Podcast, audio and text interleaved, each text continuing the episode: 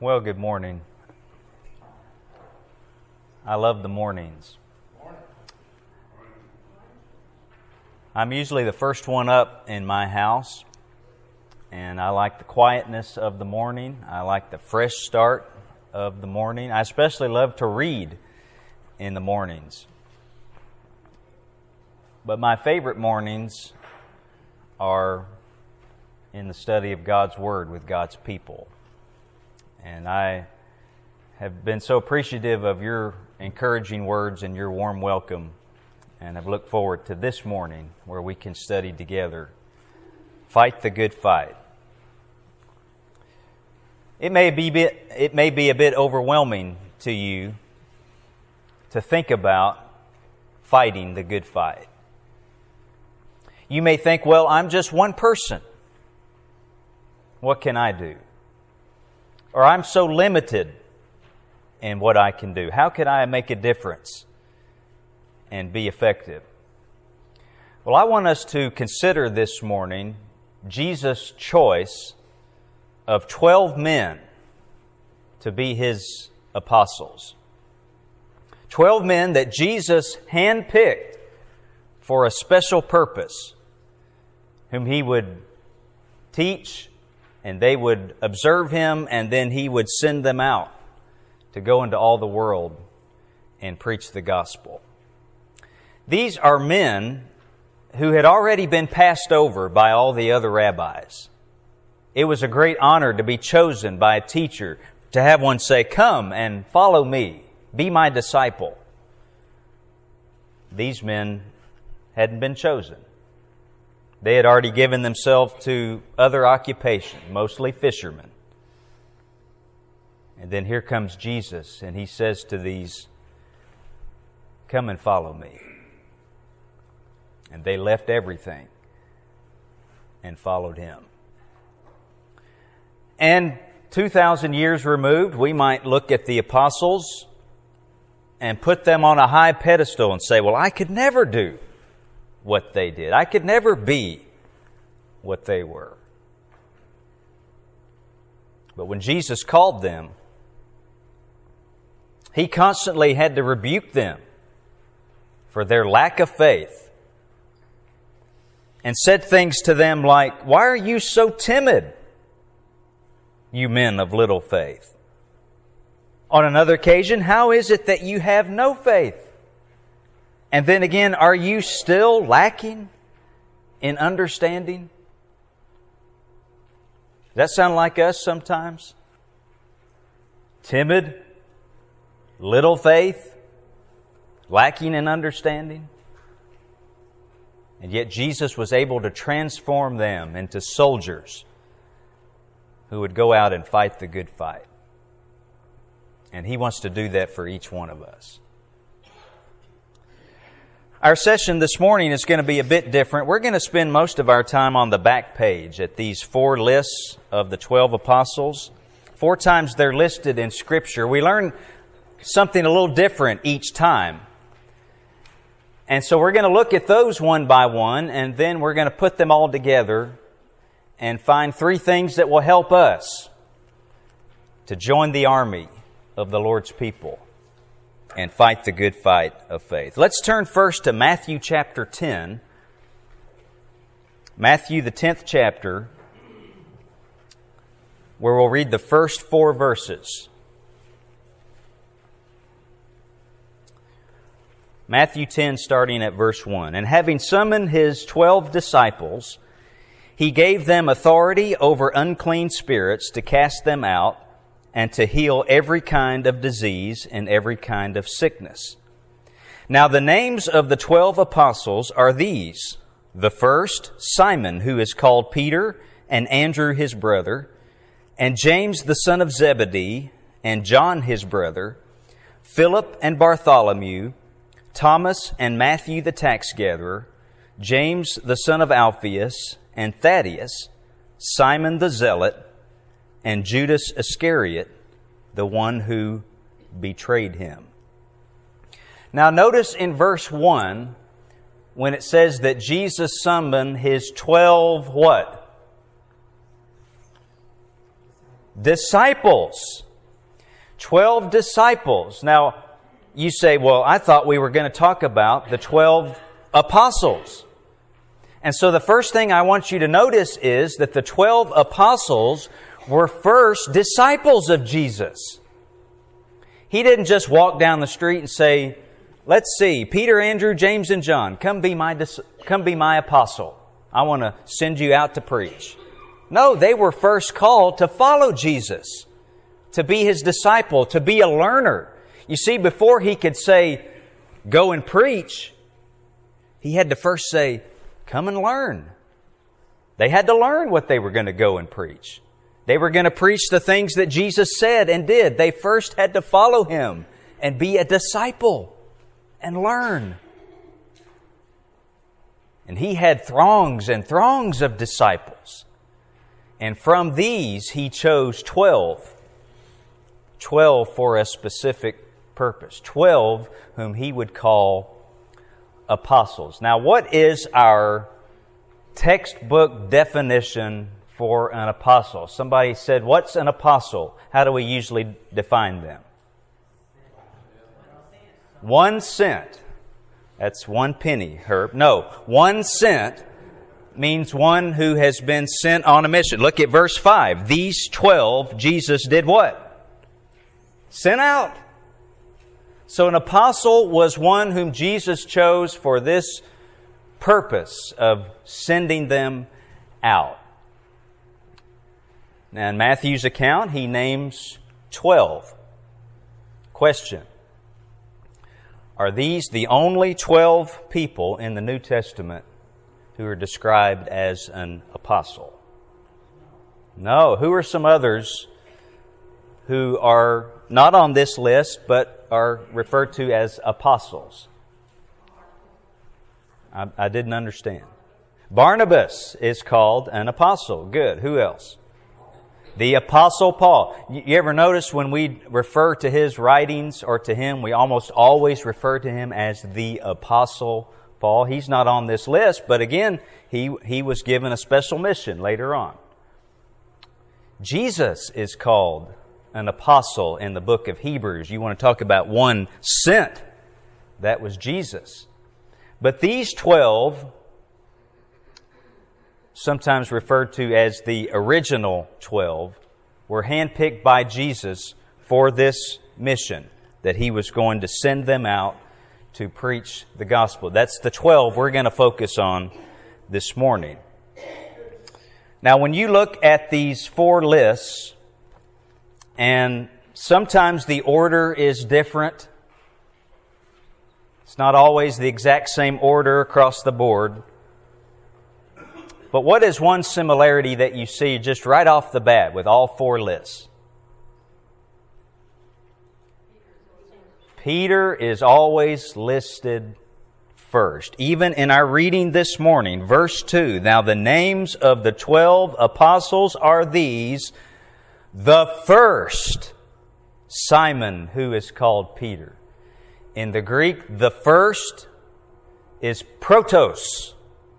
It's where we get words like prototype. Now, nowhere is Peter designated the chief apostle or the spokesman officially of the twelve. He's not given that title anywhere in Scripture.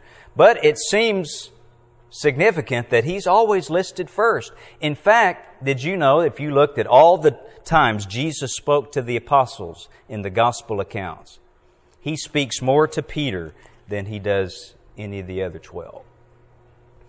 And of the apostles who say things to the Lord, we have more revealed from what Peter said than any of the others. And so Peter, this Simon as he was called, Jesus changed his name to Peter, meaning rock or stone. And we see this stone making process of Peter as as the Gospels unfold. Also, we see in this list says that he gave them authority in verse 1 to heal every kind of disease and every kind of sickness. one caution I want to make as we study through the apostles this morning, and we learn from them how we can be better disciples and followers of Jesus, is that I don't mean to say that we will be able to imitate everything the apostles did. They had special authority given by Jesus himself to perform miracles. He has not promised us that. They could cast out demons. I don't care how bad your kids are, you don't have the ability to do that. He told them later the Holy Spirit will come and not only help you remember things you've forgotten, but He's going to guide you into all truth. We don't have that assurance. We have to, to read and study the Word of God to hear what the Spirit says. So, not everything we do is going to be able to come to what the apostles did. But still, we can be better followers of Jesus to fight the good fight. Also, notice in this list here in Matthew 10, this is the only time in the list that Matthew's profession is listed. Matthew the what? Matthew the tax gatherer or the tax collector. Some versions have publican. Or as uh, one little girl said in Bible class, Matthew the Republican. But anyway, why would that be something that would be significant? That Jesus would choose someone who was a tax collector. They were. They were hated by the Jews. They were thought to be sellouts to the Roman government. Here's this oppressive government who's here, and we're God's people, and they're telling us what to do and what to pay, and now our own people are working for this government. Matthew the tax gatherer, he was despised. Think about in the scriptures when, when people were described as sinners and prostitutes and tax collectors. That's what they thought of them. And yet Jesus chose one and said, Come follow me. In Luke 5, we learned that Matthew, or Levi was his Jewish name, was sitting in his tax office when Jesus said, Come follow me. You know what Luke says? He left everything behind and followed Jesus. Now, you know, the other disciples, if this apostleship thing didn't work out, Peter, Andrew, James, and John, we'll just go back to being fishermen. We'll just pick up where we left off. There's always fish and there's always need for fishermen. But see, Matthew, when he left that behind, he couldn't go back there. Because if you think being a tax collector was bad, who's going to hire a former tax collector? He didn't care about that. I'm going to go follow Jesus. All right, let's go to the next one, Mark chapter 3. Now remember, this is the same event each time we're reading it. We're just reading it through the personality of the gospel writer. Same thing is happening. One of the beauty of the gospel accounts is you can put them all together and learn different things. Matthew, uh, sorry, Mark chapter 3, let's start reading at verse 13. And he went up to the mountain and summoned those whom he himself wanted, and they came to him. And he appointed twelve that they might be with him, and that he might send them out to preach, and to have authority to cast out the demons. And he appointed the twelve Simon, to whom he also gave the name Peter, and James the son of Zebedee, and John the brother of James. To them he also gave the name Boanerges, which means sons of thunder, and Andrew, and Philip, and Bartholomew, and Matthew, and Thomas, and James the son of Alphaeus, and Thaddeus, and Simon the Zealot, and Judas Iscariot who also betrayed him. Now, notice here we have that same pattern in verse 14 that they might be with him, that's be his disciple, and then that he might send them out to preach. So, first called to be disciples, and then appointed 12 apostles to send them out. Also, we learned this time, he summoned in verse 13 those whom he himself wanted. You know what that implies? They were probably men that nobody else wanted. You see, if you were a rabbi or a teacher, you wanted to choose disciples who would make you look good. I mean, they've already got it all together. And for you to point and say, He's my disciple, well, that just makes the teacher look good. But Jesus chose uneducated fishermen. He chose a tax collector. He chose, here again listed, Simon the Zealot. Now, he's probably described that way partly to distinguish him from Simon Peter, Simon the Zealot. But why would the scriptures make such a point as identifying his political party? That's what that was, Simon the Zealot. Why would that have been something that would have caused people to say, why would Jesus choose him? What was a zealot?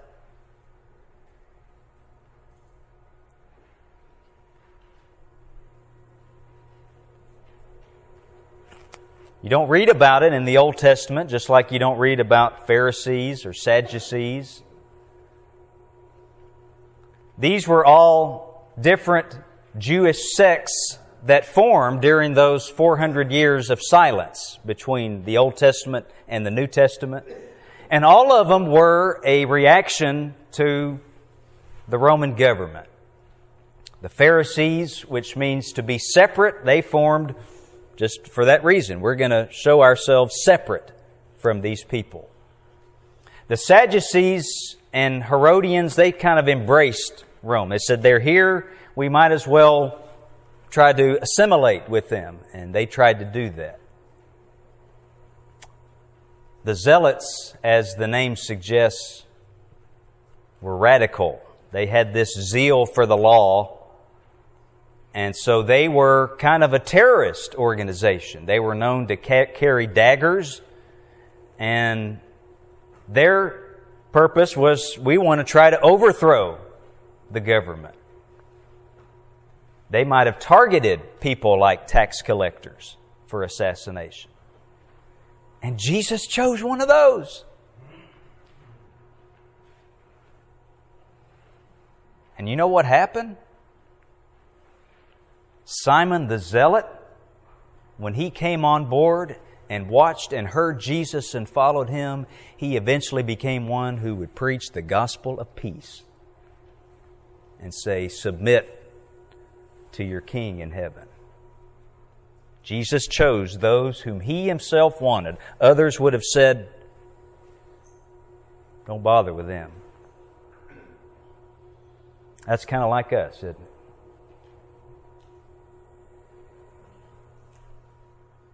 You say, I'm unimportant.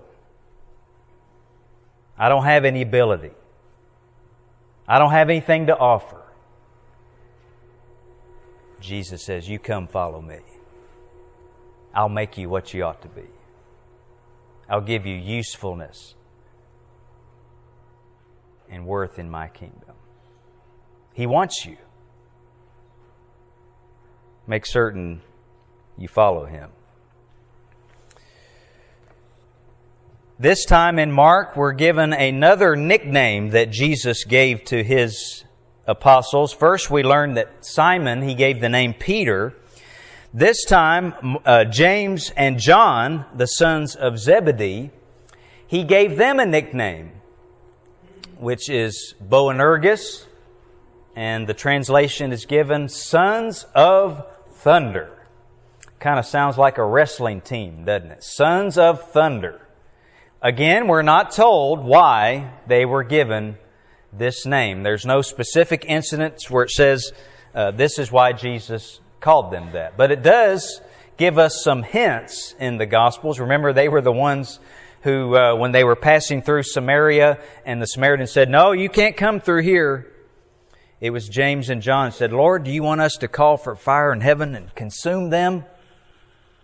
Don't you know that looked good on Jesus' PR report? Here he is coming to seek and save the lost, and his apostles are saying, Let's burn him to a crisp. Still had some teaching to do. It's not why we're here. It was James and John said, Lord, give us positions of authority in your kingdom. Let one of us sit on the right and one on the left. Again, they hadn't learned about humility. But Jesus was going to take these sons of thunder and transform them into those who would preach His gospel and His peace. Those whom He Himself wanted. All right, next let's go to Luke chapter 6. Luke 6, and we'll read Luke's account of the choosing of the twelve. Luke 6, beginning at verse 12.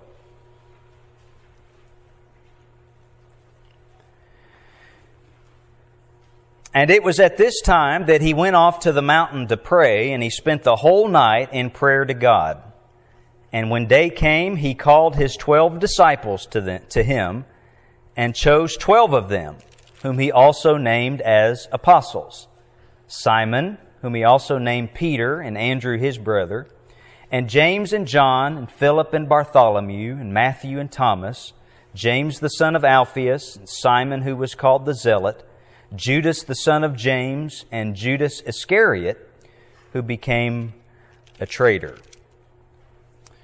So, right off the bat, we learn in verse 12 that Jesus did something before his selection of the 12. And what had he done all night the night before?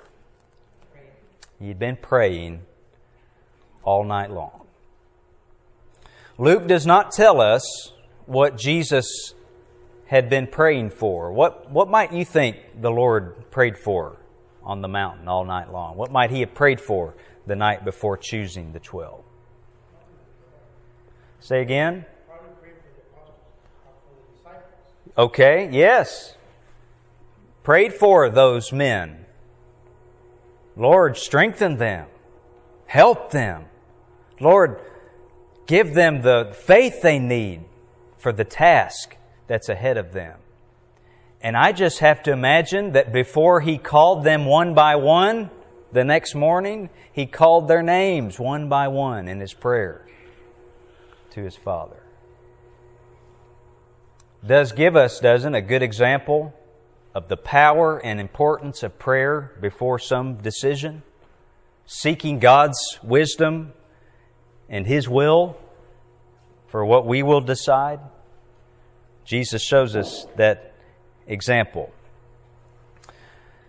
We notice something else in our lists here. We find in Luke 6 one name who's not been in Matthew and Mark. He's not on that list. And we also find that there's a name that was in Matthew and Mark who's not in Luke's list. So somebody comes along and says, there you see, the Bible is full of contradictions. I mean, it can't even agree on who the 12 apostles were. Matthew and Mark says it's this 12. Luke comes along and he doesn't mention one of those and he adds his own. All right, so we have a difference here. There's no doubting that there's a name missing in Luke. Did you find which one that is? Thaddeus is not mentioned in Luke's list. What name is on Luke's list that's not in the other two? Judas, the son of James. Now, what is the most reasonable explanation to account for this difference? Same guy. Do you know anybody who goes by two different names? I can't think of one. Me, Gerald Edward Garner, is my given name. That's on my birth certificate, named after my dad. Only person who's ever called me that was my sixth grade English teacher. She said, Bubba is not a proper name.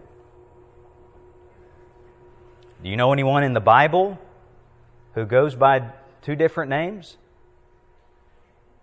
Simon, who is called Peter? Sure.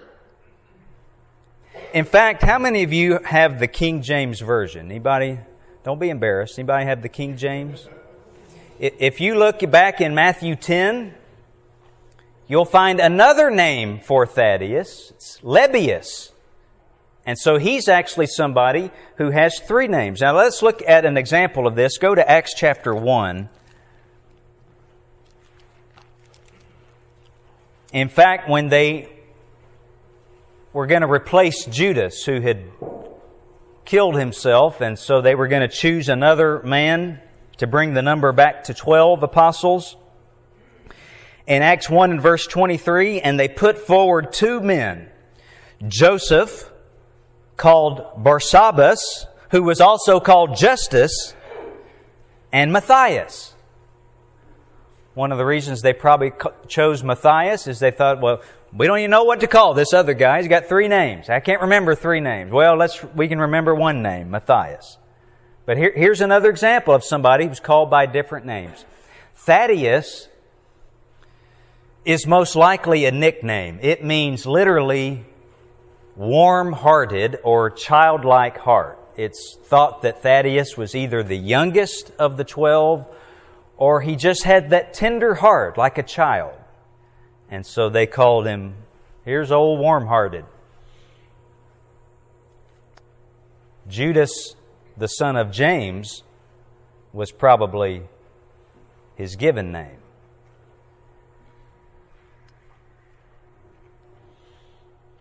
For there to be a discrepancy in the scriptures, for somebody to claim the Bible is full of contradictions,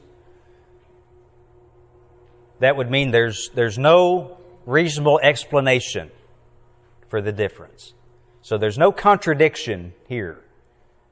We can see that it's most likely the same person who goes by two different names. One thing these three lists have in common, you've noted that Simon is always listed first. Who's always listed last? Judas Iscariot. And each time, it's always with a description of what he did. Did you notice that? Even the children's song we use to teach them, the 12 apostles.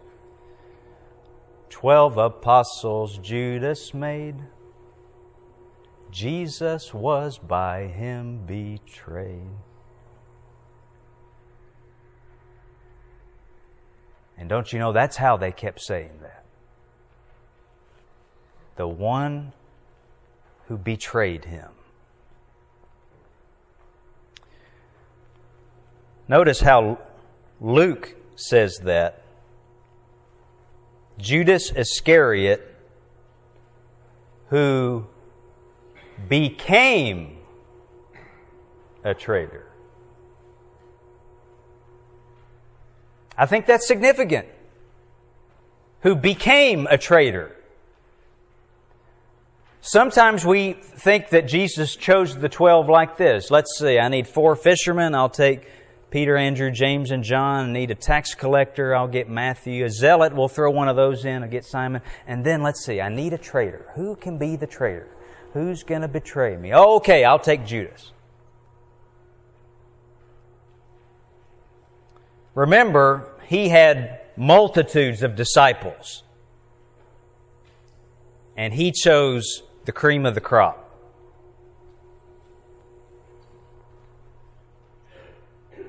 Judas became a traitor.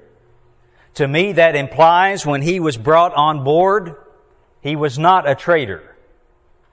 The other disciples never suspected Judas, even when Jesus said, One of you will betray me.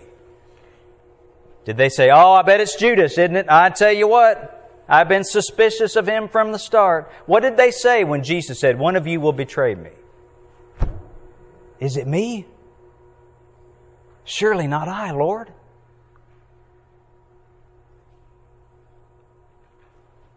They even let Judas be the treasurer of the twelve. They sure weren't going to let Matthew hold the money.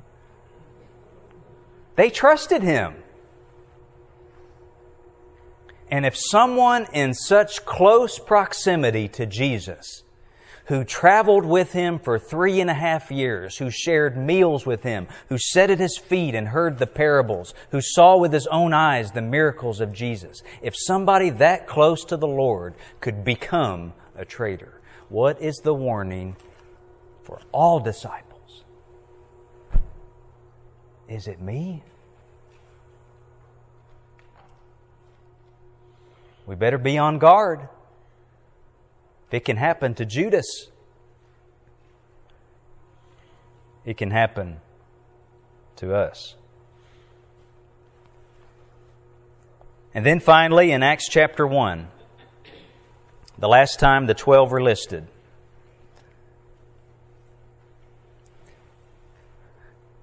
this is after Jesus' resurrection and ascension. In verse 12, they returned to Jerusalem from the mount called Olivet, which is near Jerusalem, a Sabbath day's journey away.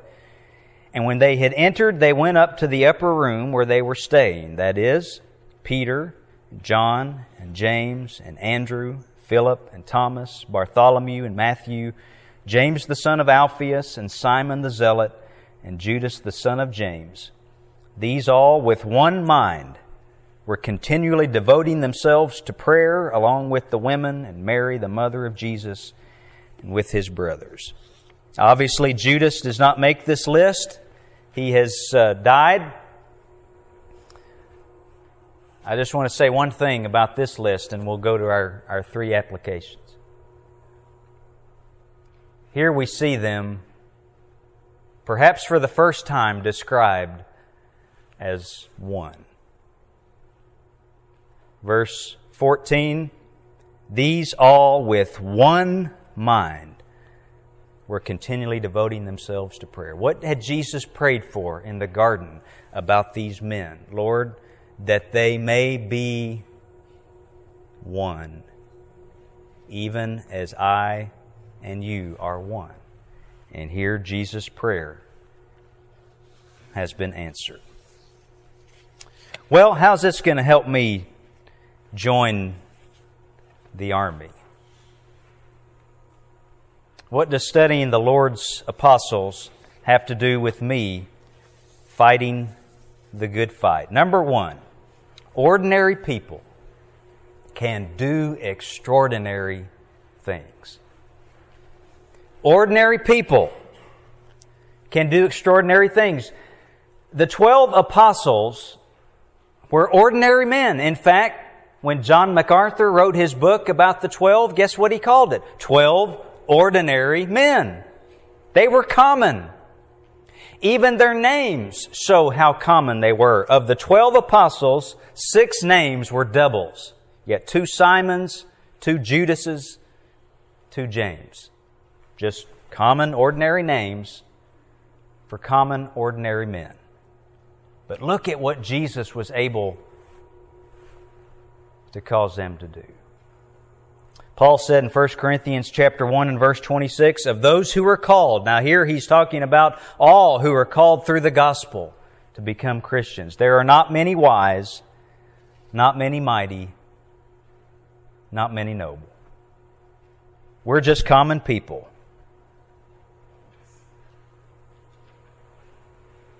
But with the power of God,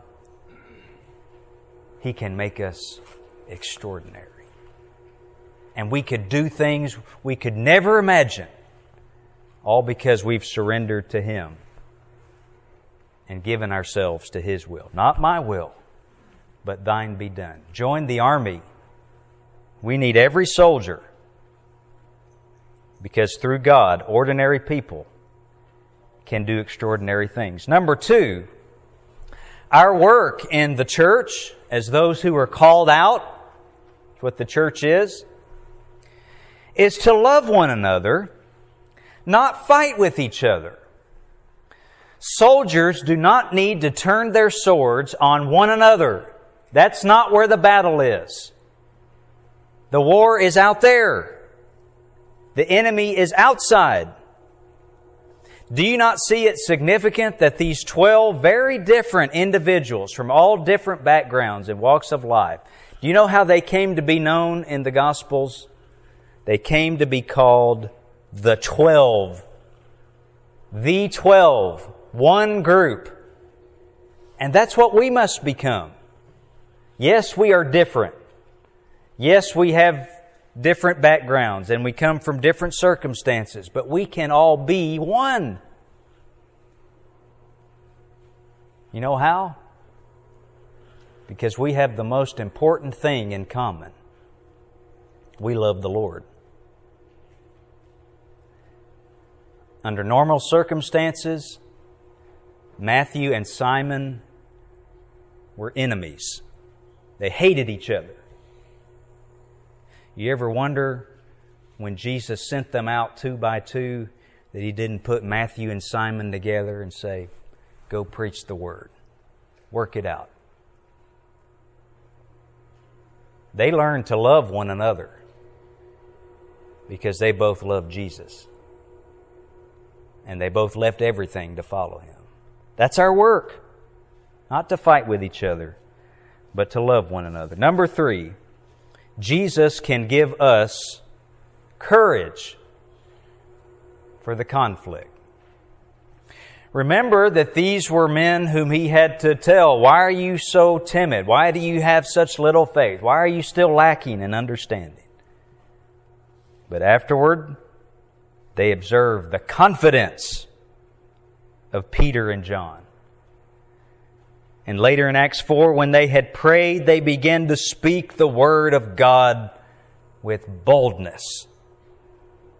It's what Jesus enabled them to do. And He can do that for all who will come and follow Him.